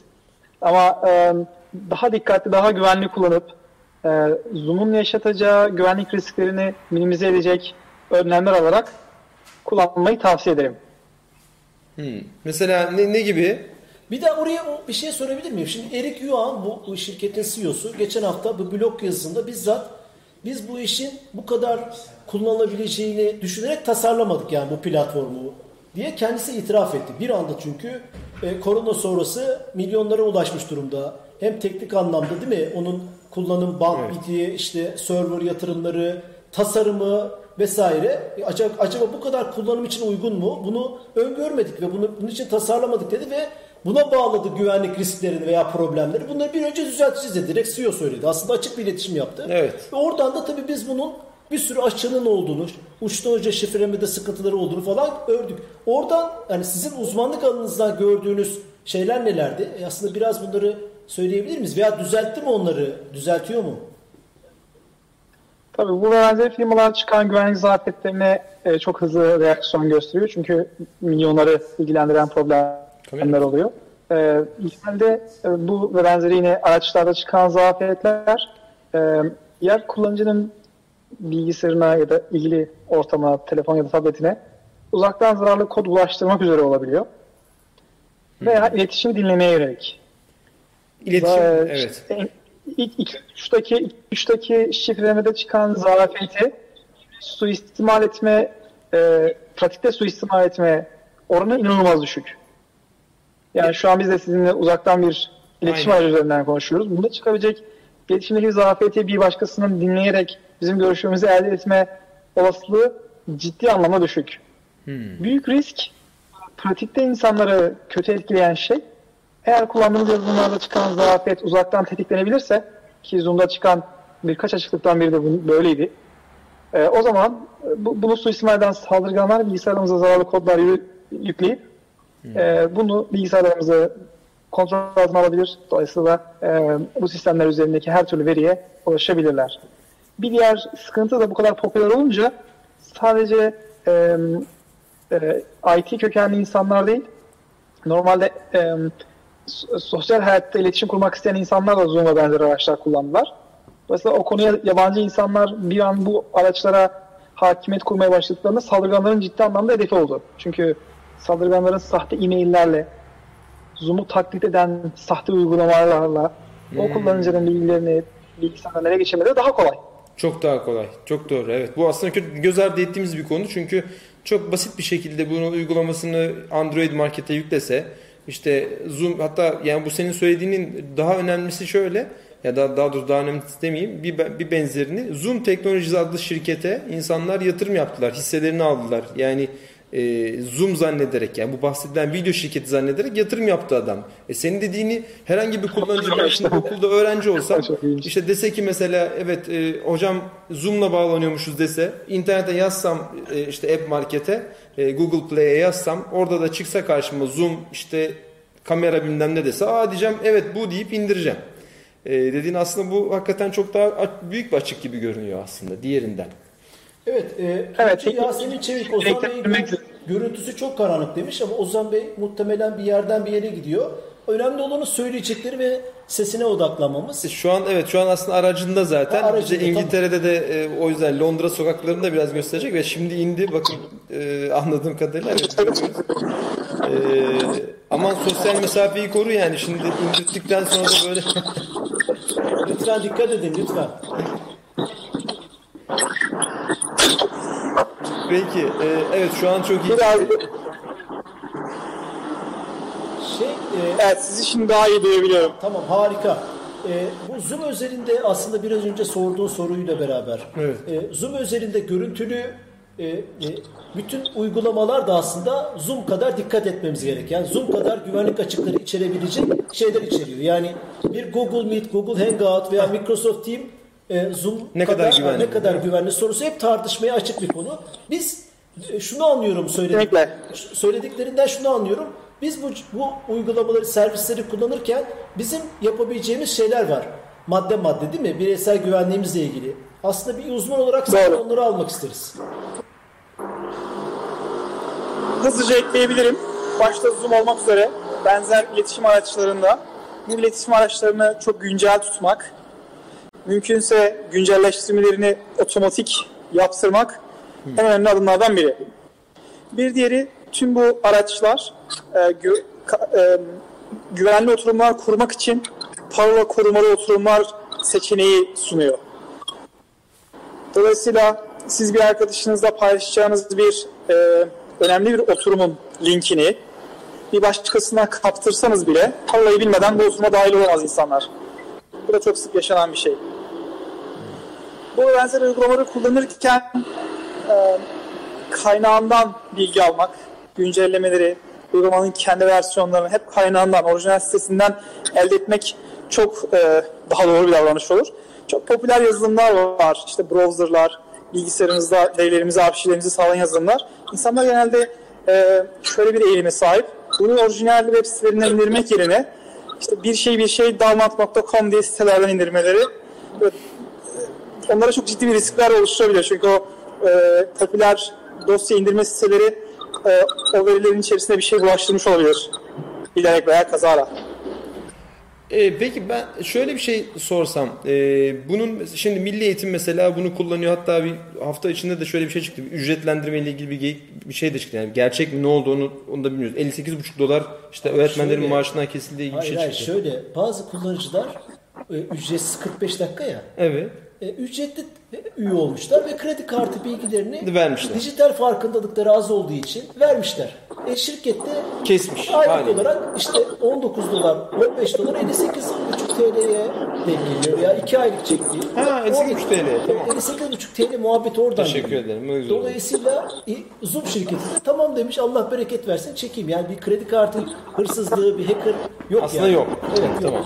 Peki yani şunu söyleyeyim ben mesela milli eğitimin hakikaten bu sistemi kullanarak bir e, riske girdiğini düşünmüyorum. Yani şöyle düşünüyorum. Yani bunu kullandı. Nasıl bir risk olabilir? Yani e, milli eğitim derslerini birileri izlese Özür dilerim sesinizi çok az almaya başladım. tamam e, biraz yakından şöyle sesli anlatmaya çalışayım. Daha iyi. Daha iyi. Ee, şimdi milli eğitim bu sistemi kullanıyor ya mesela onlar için somut bir örnek vermek adına öğretmenlerin bu sistemi kullanarak bir sorun yaşaması mümkün mü? Yani e, nasıl nasıl bir sorun yaşayabilirler? Ders anlatıyorlar bu kişiler. Çocuklar da bağlanıyor derste bunları izliyorlar. Bunlar için nasıl bir tehdit olabilir? Eğer Zoom'un altyapısı yetersiz kalırsa iletişimlerinde problem olabilir. Sadece bu. Doğrudan e, bu ve benzeri iletişim araçları iletişim anındayken uzaktan müdahale çoğunlukla kapalı. Ama e, Zoom'un iletişim e, iletişim kurdurmak için kullandığı sunucularda çıkacak bir güvenlik zafiyeti herkes gibi onları da etkiler. Fakat e, kaybedecekleri tek şey ya iletişim kalitesi olur, yani zaman kaybı olur veya bağlantıların kopması olur. Nasıl olur? Peki e, büyük şirketler aynı şekilde diyelim ki ticari sırlarını konuştukları bir video e, görüşmesi yapıyorlar. Onlar için e, herhalde böyle bir risk olur diye tahmin ediyorum. Başka türlü bir risk benim aklıma gelmiyor. Evet, e, bu ve benzeri araçların ki Zoom'un daha çok e, bu konuda yatırımı var. Örneğin oturumu kaydedip daha sonra paylaşma özelliği var. Ve bunu hem bilgisayarınıza kaydetme imkanı sunuyor hem de cloud'a. Bizleri de en çok tedirgin eden ve buradan e, vakaların yaşanacağını, e, çokça yaşanacağını öngördüğümüz konu bu Zoom kaydını daha sonra kullanmak üzere ya da işte bir yerlere raporlamak üzere cloud'a kaydettiğinizde eğer Zoom'da Zoom'un cloud hesabınız e, ele geçirilirse veya Zoom'da çıkacak bir güvenlik zafiyeti bunun suistimal olmasına olarak sağlarsa bütün kayıtlarınız bir anda saldırganların eline oradan da internete düşebilir. Yani şimdi ben şöyle düşünüyorum. Diyelim ki ben işte LCV2 giyeyim ve ondan sonra stratejilerimi arkadaşlarla konuşuyorum. Ya arkadaşlar böyle oldu şöyle ki kapattılar. Bir taraftan da defakto da işte diğer tarafta başka bir şey konuşuyor. Ben defakto olarak tabii böyle bir şey değil de X, X Facto şirketi olarak da dedim ki ya ben gidip şu şirketin stratejilerini öğreneyim diye Zoom'a gittim. İşte e, bir çaresini bulmaya çalıştım Deep Web'den de. Dedim ki ya arkadaş yani nasıl bulursun bak ben şu adamın şu bilgisine ulaşabildim. Hesabı bu, maili bu. Bu adamın toplantısını yakalayabilir miyiz desem acaba böyle bir şey başarabilir miyiz Dark Web'den bir şeyden yola çıksak? Ne dersin? Ee, akla gelen her şey pratikte de mümkün. Ee, olur yani olur. Zor da olsa olur dediğiniz. Ee, fakat şöyle bir şey yaşandı geçenlerde. Zoom'u e, uygulamalarını suistimal edip uzaktan kod komut çalıştırmaya imkan veren e, bir zararlı kod tabii ki Zoom'un bilgisi dahilinde olmadan, onların henüz haberi olmadan e, yine böyle underground forumlarda, yeraltı dünyasında satılmaya başlandı. Yani bu gibi siber silahlar şu an hackerların elinde var ve e, bunu kullanmaya çoktan başladılar. Evet bu bu aslında mesela şey endişe Aslında verici. şöyle her alanda olduğu gibi bu işin hackerları da trendde ne varsa insanların kullanım alışkanlıklarında yükseliş neyse ki bugünlerde görüntülü konuşma platformları oraya saldırmayı, oraya yoğunlaşmayı, motivasyonu oraya yönlendirmeyi, yeteneklerini oralarda geliştirmeyi bir borç biliyorlar kendilerine. Öyle anlıyorum ben. Yani bugün yarın Çok doğru. Bankalarla ilgili başka bir şey olsa oraya yönelecekler. Dolayısıyla insanlık görüntülü konuşmalarla çoğaldıkça burada Evet. bir yığılma var haliyle. Her siyasetçisinden eğitimine e, e, normal aile dedikodusuna kadar hackerlar da buraya burada bir fırsat vardı bir maden var şu anda onlar için. Evet. Dolayısıyla o madene yatırım yapmak istiyorlar. Peki e, Ee, ve çalışanlar uzaktan çalışmaya başladıkça kurumsal güvenlik çözümlerinden de uzaklaşıyorlar. Örneğin bir bankada çalışıyorsanız banka bilgisayarınızdan internete gezerken, mail alıp gönderirken sizi koruyacak birçok kurumsal çözüm var. Ama bankadaki bilgisayarınızı alıp eve götüremediğiniz durumlarda eğer evdeki e, sisteminizi kullanarak e, işinizi yapma eğilimindeyseniz bu bilgisayarınız ve onun üzerindeki yazılımlar, sistemler bankadaki çözümler kadar sizi koruyamıyor. Muhteşem. O yüzden saldırganlar e, nitelikli insanlara ve yani bulundukları pozisyon itibariyle şirket için daha anlamlı olan kişilere e, daha hedef odaklı saldırılar düzenlemeye de başladı. Global bir şirket bundan çok ciddi yara aldı yakın zamanda. E, sadece üst seviyede bir insan kendi evde kullandığı e, çocuğuyla eşiyle paylaş- paylaştığı bilgisayarı iş için kullanmaya başladığında çok ciddi sıkıntılar doğdu. Aslında burada bir siber, siber güvenlik uzmanından ne yapılmaması gerektiği ile ilgili de bir öneri geliyor. Şirket içindeki protokollerden, güvenlik protokollerinden çıkıp ister milli eğitimde olsun ister X özel şirketinde evine geldiği zaman evinde başka bir şeyle karşılaşıyorsun ve o şeyden ulaş, uzaklaşmış oluyorsun. Çok güzel oldu bu. Güzel bir öneri. yani Şirket bilgisayarını veya iş bilgisayarını kullanmak lazım. Eğer kendi kişisel bilgisayarımızı, tabletimizi, telefonumuzu kullanacaksak ama işle ilgili bir şey yapacaksak dikkat etmemiz gerekiyor. Onu söylüyor aslında. yani ta- tabii çok Evet. Şöyle Evet, bir şey diyebilir çok miyiz o zaman? Ee, yani koronavirüs sonrası siber güvenlik öncesinden olduğundan çok daha riskli bir durumda diyebilir miyiz şirketler için? Özellikle böyle işte kritik iş sistemleri için. Yani hem hissiyati olarak hem de şu ana kadar çok kısa sürede yaşanan vakalara baktığımızda kesinlikle bunu söyleyebiliriz. Daha te- yani aslında sokaklar sakinleşti falan diyoruz işte ne bileyim her şeyde bir sakinlik var ama böyle bakarsan senin Siber güvenlik dünyası yangın yeri. siz yani şu an daha çok çalışıyorsunuz o zaman.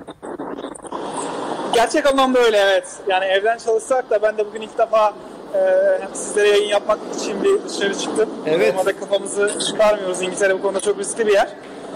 Koronadan en çok etkilenen, e, hızla yayılan ülkelerden biri. Yani E, ama işlerimiz ciddi anlamda arttı diyebilirim. Tam da ben onu soracaktım. Kişisel bir soru ama ya sizde evde kal çağrısı yok mu sokaklarda gezip bizimle yayın yapıyorsun. Sen bize lazımsın diyecektim. Açıklama yaptım. Evet. Ee, yani konu Londra'ya geçtiği için o konuda yorum yapabilirim.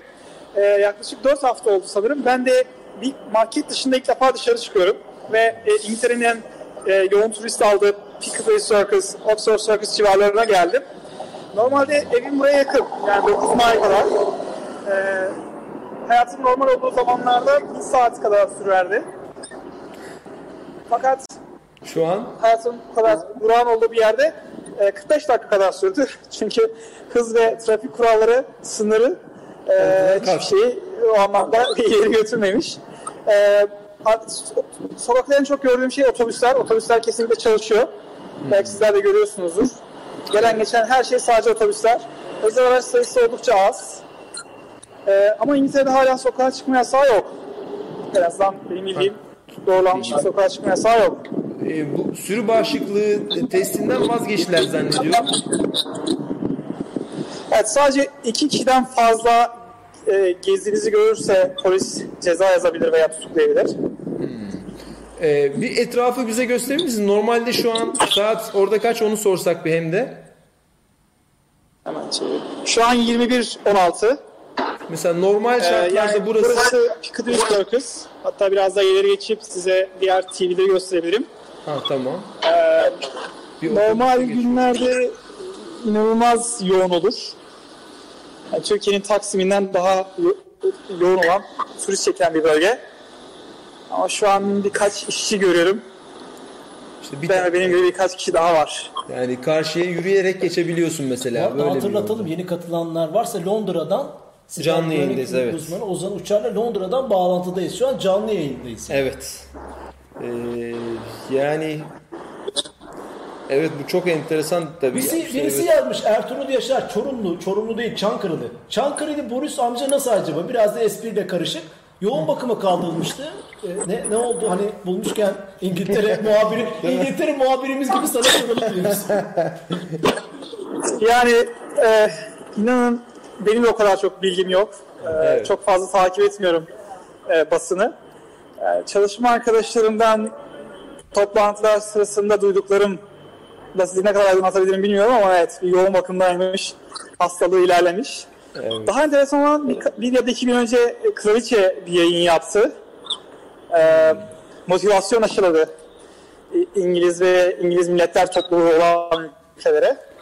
E, bu ilginçti. İngiliz basını da çok şaşırdı. Şaşırdı. Çünkü kraliçe bu benzeri e, halka hitap görüşmeleri pek sık yapmaz. 8 senede soru yapmış. 8 sene. Evet. 8 sene önce yapmış. En son. Evet. Çok enteresan. Çok iyi. E, Ozan peki şöyle bir şey sorsam yani tabii Keepnet Labs bir İngiltere şirketi değil yani Türkiye'de e, hatta Van Teknokent'tesiniz aslında ben onu biliyorum ama hani şeyi de sormuş olayım orada da bir parçanın olduğunu bildiğim için E, şu kriz döneminde insanlar çıkmıyor tabii sizin sizin işiniz belki arttı ama e, oradaki destekler konusunda bir bilgin var mı yani şu, bu durgunlukta işte atıyorum e, Evet, ciddi anlamda var. Yakından takip ediyorum. Ee, devlet iş yeri sahibi, ofis sahibi olan herkese e, 10 bin, yani tabii ki alt koşulları var. Ama ofis sahibi olan herkese direkt 10 bin pound e, destek çıktı. Artı maaşlı çalışanların %85 maaşını karşılayacağını söyledi. Ee, o yüzden işçi çıkarmayın şirketlerin e, yöneticileri dahil, di- direkt direktörleri dahil herkes e, maaşının %85'ini e, geri alabiliyor devletten. evet bu tabii güzel bilgi 10 bin Bunun pound'dan dışında bahsediyoruz evet. Tabii fi- finansal akışı desteklemek için e, Türkçesini söylüyorum. E, İngilizcesini alabilir faizsiz para faizsiz para e, e, kampanyaları başlattı. Yani devlet ve bankalar özellikle devlet kendisi çok ciddi rakamlarda faizsiz, e, uzun süreli geri ödemesiz krediler. e, para vermeye başladı. Hibe, evet hibe hibe ediyor yani aslında anladım. Geri ödeme olmadığına göre hibe ediyor. Evet. Bunları sadece duyuru çıkarak değil de İngiltere'de küçük orta büyük işletmelerin düzenli olarak devletle içi dışta olduğu devlet kurumları var. Örneğin bizde inovasyon ve e, yazılım geliştirme anlamında devletin e, bir birimi olan Innovate UK ile e, çok sık iletişim halindeyiz. Ve orada da de müşteri temsilcisi gibi bize atanan bir devlet yöneticisi var. o da örneğin bizi ve bizim gibi bütün bağlı olduğu şirketleri arayıp mülakatlar yaptı. Bu koronada sizi en çok etkileyen şu ana kadar ne oldu? Ne etkilemeye devam edecek? En çok hangi konuda problem yaşayacağınızı düşünüyorsunuz ve biz size nasıl yardımcı olabiliriz? İşte finansal akışınız için şu kadar parayı şu kadar yıllık versek sorunuzu çözer mi? Ee, hedef pazarlarınızda iletişiminizi arttırsak sorunuzu çözer mi? Gibi gibi yaklaşık bir 40 dakikalık bir görüşme gerçekleştirdik biz. Beni çok etkilediği için sordum yani herkesle böyle ilgileniyorsunuz. Evet hani devlet politikası olarak şu an tamamıyla görüşüyoruz dediler. Böyle birebir sıcağı sıcağına destekleri de var. Direkt, direkt kurumlarla ve orada çalışanlarla, yöneticilerle sorunları biz acaba bir şeyi atlamış mıyızdır? Evet. Bir konuda eksiğimiz var mıdır? Çok güzel bir feedback mekanizması kurmuşlar bir anda. Ne zaman yaptılar bu işi? Geçen hafta mıydı? 10 gün kadar oluyor evet. 10 Geçen hafta da bir önceki hafta bana ulaştılar. Evet. Ee, oldukça kıymetli tabii yani bu işlerin sürmesi Evet. için evet enteresan. Senden önce de Kemal İnan e, emeritus profesörü konuk almıştık. O da e, hem işte bu gelecek vizyonu ile ilgili neler olacak olabileceği ile ilgili bir yayında anlatmıştı. Senin verdiğin bilgiler de günümüzde şu anki ana dair çok kıymetli bilgiler oldu. Bize İngiltere'den de Londra'dan da canlı yayın yapmış oldun bir taraftan da. Zahmetle verdik seni evden de çıkarttık. Çok Teşekkür ederim. Evet iyi oldu hava almak. Evet, evet. tekrar. Peki biz e, teşekkür ediyoruz yayına katıldığın için hem verdiğin bilgiler için. Son olarak tavsiyen var mıdır bilmiyorum. Kapatmadan önce böylece sormuş olalım. Ben teşekkür ederim. Çok sağ olun. Harika e, şey yaptı lütfen biz seni tehlikeye de atmak istemiyoruz. Hem İngiltere'den hem uzmanlığınla ilgili harika bilgiler oldu bizim için. Çok da teşekkür eden var. E, çok sağ ol, çok şeref verdin. Teşekkür ederim. Görüşmek İyi yayınlar üzere. tekrar görüşmek üzere. Teşekkür ederiz. Evet, siber güvenlik uzmanı Evet. Kip Net Labs kurucusu bir Türk firması değil mi bu? Türk firması aynen öyle. Ozan evet. Uçar'la beraberdik. Harika. Valla evet yani hem tabii e, siber güvenlikle ilgili hem de e, İngiltere'de ofis açmış. Evet yani o Müthiş. İngiltere'deki Van'dan mı şey- çıktı bu macera? Van Teknokent'te burada bir e, şirketleri var. Dolayısıyla %100 bu tarafta bir işleri var. Bir taraftan da İngiltere'de işte dünyanın farklı yerlerinde de başka yani büyüdüler gerçekten. iyi de bir varsa sağladılar. Van, Mardin, Aynen öyle. Washington hiç Evet. fark etmez. Evet. Müthiş bir örnek bizim için, gurur kaynağı. Teşekkür ediyoruz kendisine. Yayına teşekkür edenler var. Demet Bingöl iyi yayınlar demiş LinkedIn'den. Evet. Cumhur da Volkan burada Taş izleyen var demiş. Emrullah Şahin iyi programlar Bilal Bey. Şamil Özkapı hayırlı akşamlar Bilal Bey demiş. Teşekkür ediyoruz. Volkan Taş izleyen var ne demek? Demek istemiş. izleyen var herhalde. izleyenler var dedi. Ha, belki bizi- orada ha, birisi- belki de bazen hiç Evet, izleyen olmayınca evet bizi şey yapıyor. Bize moral Ha, vermeye güzel çalışıyor. evet evet Facebook dediği gibi haklı. Ee, Cumhur da bu arada e, gene buradan da tanı, Türkiye'den tanıdım. Kendisi o da şu an Londra'da selamlar demiş. Aa, mi? Kendisine de selamlar. O da Londra'da. Aslında e, o da bilgi Türkler verebilirdi. E, o da yeni gidenlerden. E, bu Ankara Anlaşması tabii ciddiydi. Şimdi artık o durdu ama Ankara Anlaşması'yla e, gitmişlerdi Avantajlar onlar da. içerdi Avantajlar içeriyordu. İşte görüyorsunuz yani İngiliz şirketiymiş gibi hiç ayırt etmeden 40 dakika arayıp e, konuşmuş etmiş. E, iyi bilgiler hakikaten. Şöyle bir seriye başlamak istiyoruz. Size duyuralım. Aslında Ozan'da biraz başladık buna. Her ülkeden bizim bilgi teknoloji alanında çalışan öncelikli olmak üzere bir Türk vatandaşını yayına alalım. İspanya'dan, Hindistan'dan, Kolombiya'dan, Hindistan işte e, Nijerya'dan neyse belki kıta kıta da gidebiliriz. Evet. Bir korona günlükleri serisi gibi bir seri yapmayı düşünüyoruz. Lütfen bu konuda yorumlarınız olursa bize iletin. E, bu videoları da paylaşmayı e, rica ediyoruz. Yayını Evet. bitirelim bence. Bitirelim evet. Artık kapıya da geldiler zaten. Dediler saat ki tamam 25 dakika bitirin diye bizi. harika, harika. Çok teşekkür ediyoruz bize katıldınız. İyi akşamlar. İyi akşamlar. iyi günler. Görüşmek üzere.